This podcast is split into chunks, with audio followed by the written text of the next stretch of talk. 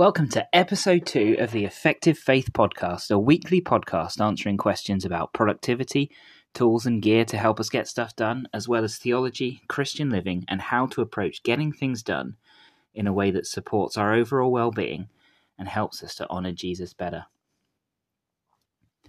Benjamin Franklin is reported to have once said, If you fail to plan, then you plan to fail. Apparently, though, there's no substantive evidence that Benjamin Franklin ever did say that. I suspect uh, he never made a plan to say it, and therefore he just never got round to it. His loss. But is that true?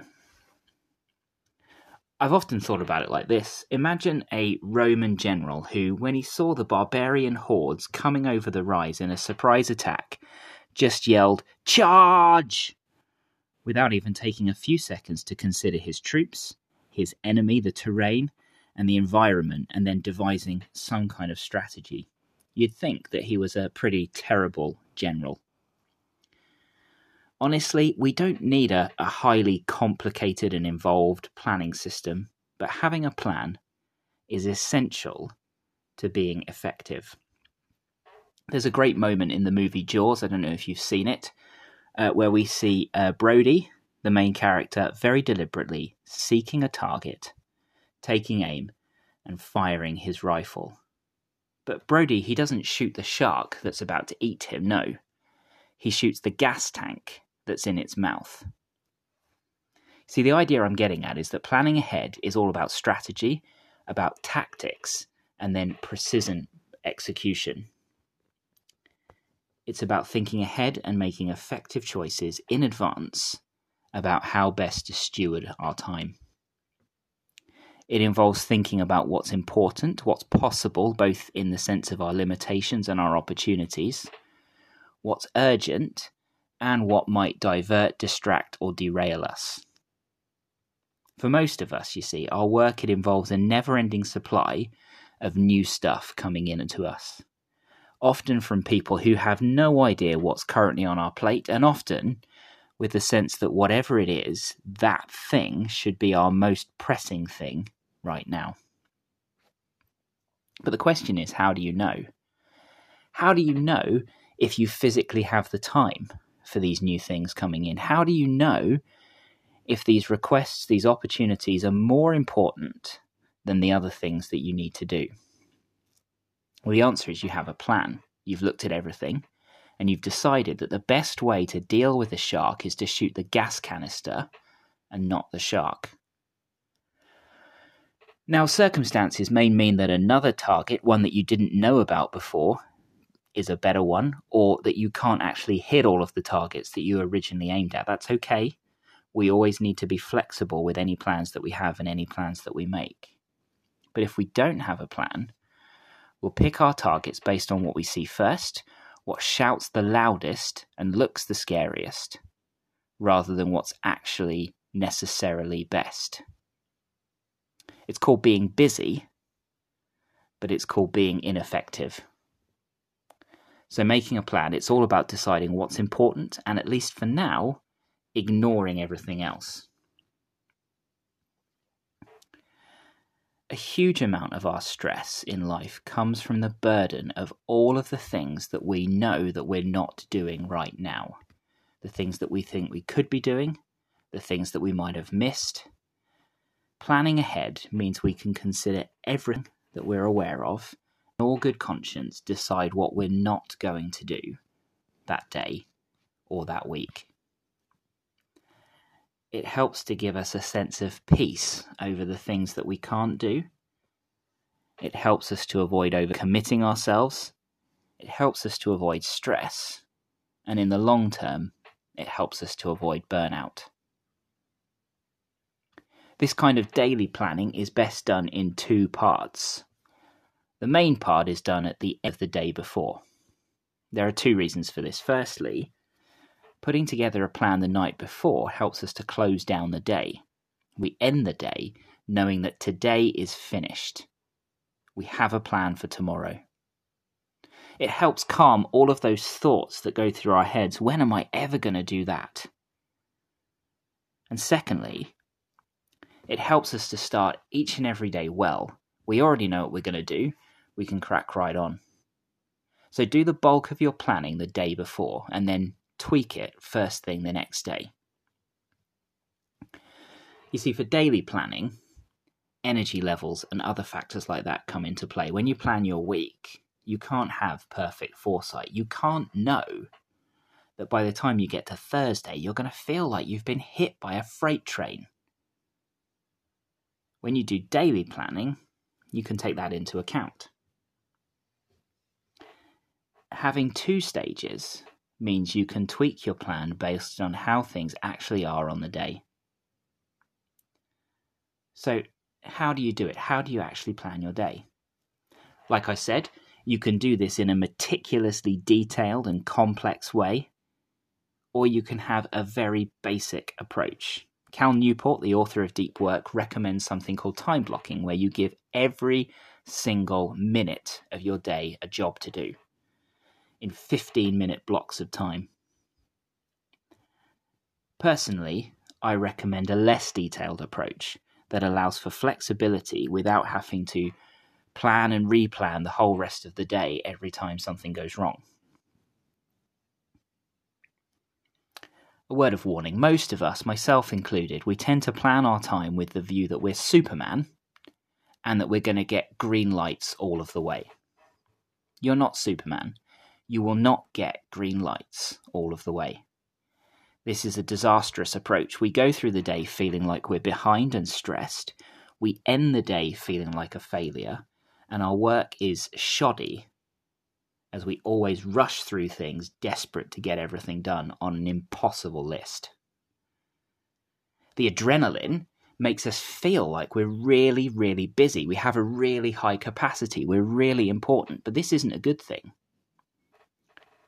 It's why I prefer the term effectiveness to productivity. You see, a lot of people are very busy doing a lot of things, but they're not very effective. It's very hard to be effective when we don't have a plan, when we work in a reactive state rather than a proactive one. We may be getting a lot done, but we really aren't doing that much that's important. We need to plan realistically. Disturbances, distractions, crises, they happen. Your co worker, he empties a waste toner cartridge down the sink because he thinks that's what needs to be done with it.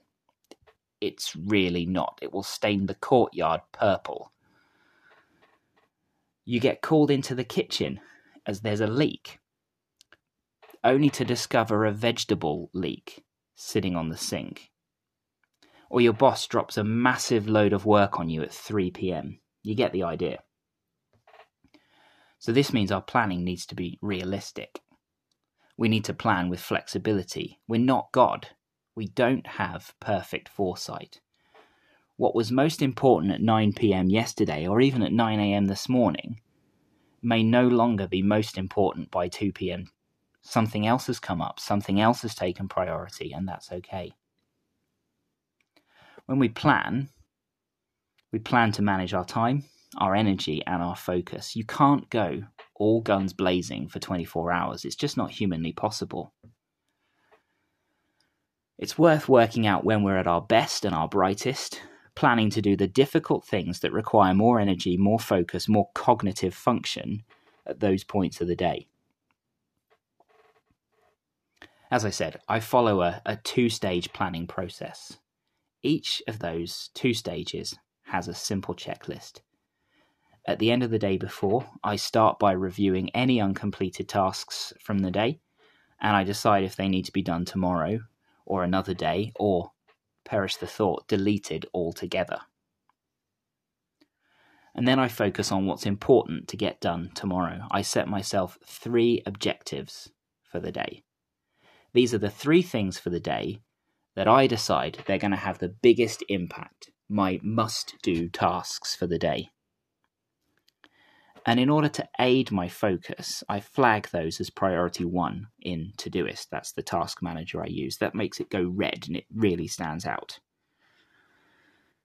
Now, you might be thinking at this point, three tasks isn't a lot. It isn't a great deal at all. Well, it, it does depend on the task, doesn't it? If I'm leading a small group, one of those objectives for the day might be preparing a Bible study, or it might be preparing a, a budget presentation or implementing a new building maintenance plan that I've put together.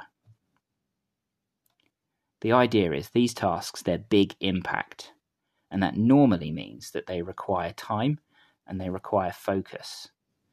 But not always. There have been times when my main objective for the day, the most important task, the thing with the biggest impact, was to buy coffee for the office. Not hard, not time consuming, requires little focus, but this can have a massive impact. The year after coffee came to Europe, the Reformation happened. I'm just saying. Next, I choose between 7 and 12 other tasks uh, to give priority to. Some of those I'll flag for the morning, others I'll flag for the afternoon or the evening.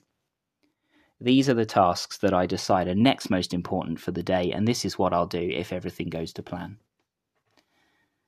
As I do this, set my objectives and my other tasks, I consider my calendar and the relative size of the tasks I'm looking at you see, if we've got five hours of meetings through the day, that's going to reduce the amount of other tasks we can complete. So don't bother putting them on the list.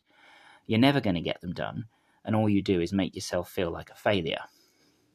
Looking at your calendar gives you vital intel on the day ahead. You might see that come 4 pm, though you've still got time left in the day, your brain's going to have melted and your ability to focus is gone.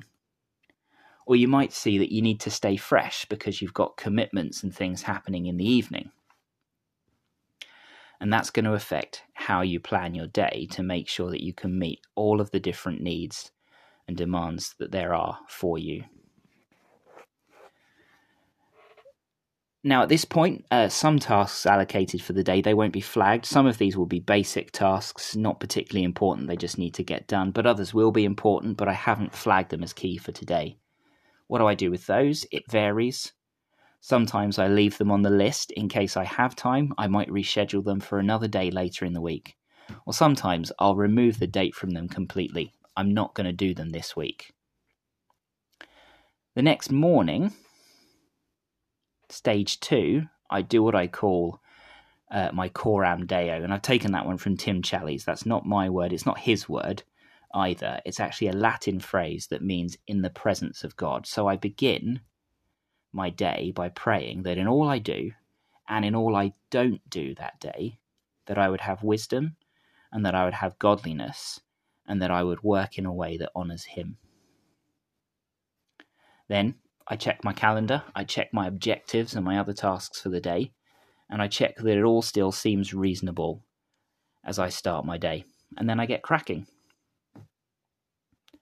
My end of day plan takes between 15 and 20 minutes, and the Coram Deo takes between 5 and 10 minutes. Combined, they are a very powerful tool to focus me in using my time in a deliberate way and in an effective way. Uh, a word on checking emails. Many people start their day by checking emails. That can be a necessary thing to do depending on your job, but for me, I like to wait 90 minutes or so uh, before I check my emails to allow me to get some of those important tasks done. And I figure if anything urgent is going to come in that can't wait 90 minutes, it's not going to come in via email anyway. So that's really it. That's how I plan my day, and that's why I think daily planning is so important. If you found this valuable at all, then please like this podcast, subscribe on whatever platform you're using, and please do share this on social media. And if you've got any questions that you'd like me to consider in a future episode of the Effective Faith podcast, then please email me. It's effectivefaith15.58 at gmail.com or use that contact form on effectivefaith.org. And there you have it a plan for the day. And today I leave you with a reminder that whilst we plan and make plans, we do so with humility. Words attributed to Mike Tyson. Everyone has a plan until they get punched in the face.